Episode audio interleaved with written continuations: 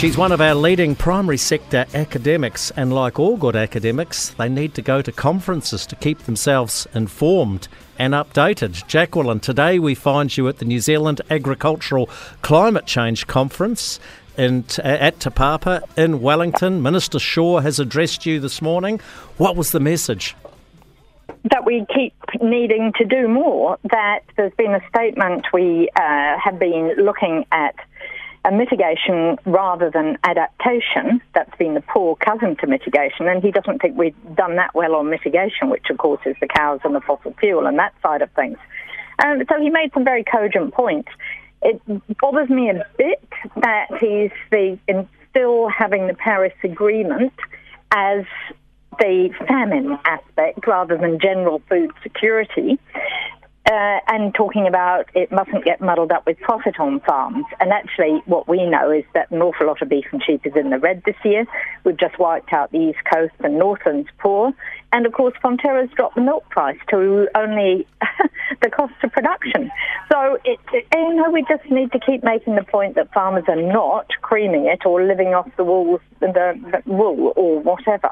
Is the future for us mitigation or adaptation? Well, that was what he was trying to say. There must be a balance.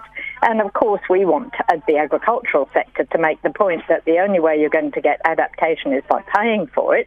And the only sector bringing in dollars into the country, really, is the primary sector. So we need to be really thinking very carefully before we put more frighteners, screws, whatever we call them, on the agricultural sector and forcing land use change which we're going to see because of the cyclones. Exactly. You write an excellent column for us fortnightly. It's on our website, thecountry.co.nz, and this week's offering is about unintended consequences are a fact of life. And you go yeah. on to write in the aftermath of recent cyclones, we can see the unintended effects of several policies, none more so than perhaps forestry. Yeah. And I'm relieved to see on the Slash review committee that we do have a forestry engineer there who will be able to talk about some of the options.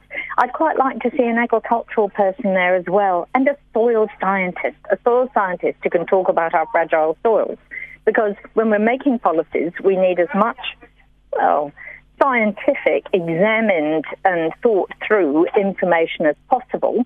And when we're looking at tragedies, as has happened on the East Coast, we tend to react with a bit more heart than possibly we should be. Jacqueline, what should we be growing on those fragile, steep East Coast soils? Oh, we need to have permanent cover. Now, a lot of that it could be pasture, but even our new species can't hold in a torrential downpour. And Minister Shaw made the point that we can mostly cope with normal rain, but the last two mils or centimetres or whatever of the hurricanes that we've had are the ones that have caused the slips and slumps. And so the permanent cover, and we did a lot of work back in the 60s and 70s with poplars and willows, which can help.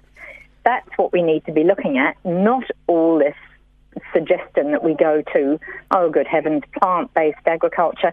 And plant based just involves cultivation, and that's what helps, uh, in, impacts our loss of silt. And keeping the cover on, forestry, I mean, forestry is fine, except you've got six years of bare land when they've actually done the harvesting and they're trying to regrow again. And I think that's what will come out in the slash review. We're not going to go down the track of letting some of that pastoral land as it is at the moment revert to native bush, to well, its original status? Uh, in the gullies, that's fine. And the the trouble with the recent planting, because we didn't have quite so much damage in Cyclone Bola, is that our trees, the forestry trees, they're um, fast growing, not the greatest rooting depth in the world. We've got them close together and they're pretty heavy. Then we take them out, and the slash is there. And there have been all sorts of things, theories about how we can deal with the slash, but everything costs money. Do we want to pay more for building materials? You know, it's those sorts of unintended consequences that we just need to balance and work out where our income to pay for everything is going to come from. And remember that every money that comes in from beef and sheep or milk, it circulates in the regional economy. Selling carbon credits offshore might not. Jacqueline Rowarth at the New Zealand Agricultural Climate Change Conference in Wellington. You can read all about her unintended consequences on our website, thecountry.co.nz. Thanks for your time, Jacqueline. Lovely to talk, Jamie. Thanks.